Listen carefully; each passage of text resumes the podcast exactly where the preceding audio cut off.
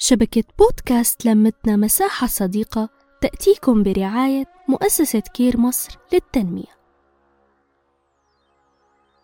أوقاتكم الرمضانية سعيدة. مع بودكاست طاق مربوطة اليوم حلقتنا رح بتكون عن السكبة بحاراتنا العربية. يلي هو طبق بتقوم ست الكل وبتبعته لجيرانها وبلحظتها بيرجعوا الطبق بس بطبخة تانية وهيك السفرة بتصير ملونة بأصناف وأكلات ونكهات واجتمعوا بحاراتنا شوية من الجيران العرب الطيبين وحبينا نحيي هاي العادة الرمضانية. وقبل المغرب ولاد الحارة كلها. يلي راكد بصحن ويلي راكد لعند الجارة قبل ما يأذن المغرب.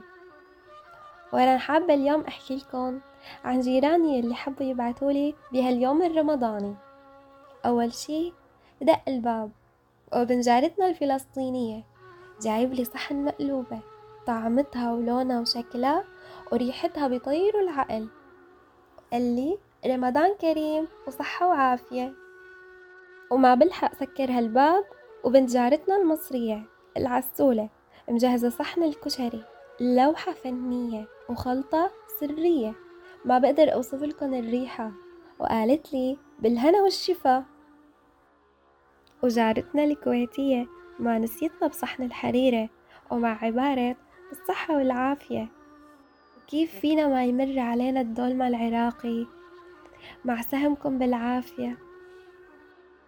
والمغرب وطاجنا ومبروك عواشركم. وابن جيراننا اليمني جايب لنا صحن مندي كل رزة لون. بتحس إنك عم بتشوف لوحة فنية مو طبق رز. الأكل كان روائحه روعة. ولبنان وتبولتها ويا ويلي على صحن الزينة الخضرة. ورحت عملت لكم صحن كبة لكل جارة. لحتى ما يفارقن الطبق السوري. وقلت لها لبنتي بتقولي للجيران بتسلم عليكم ماما وبتقلكم صحة وهنا على قلوبكم. نحكي نتشارك نتواصل.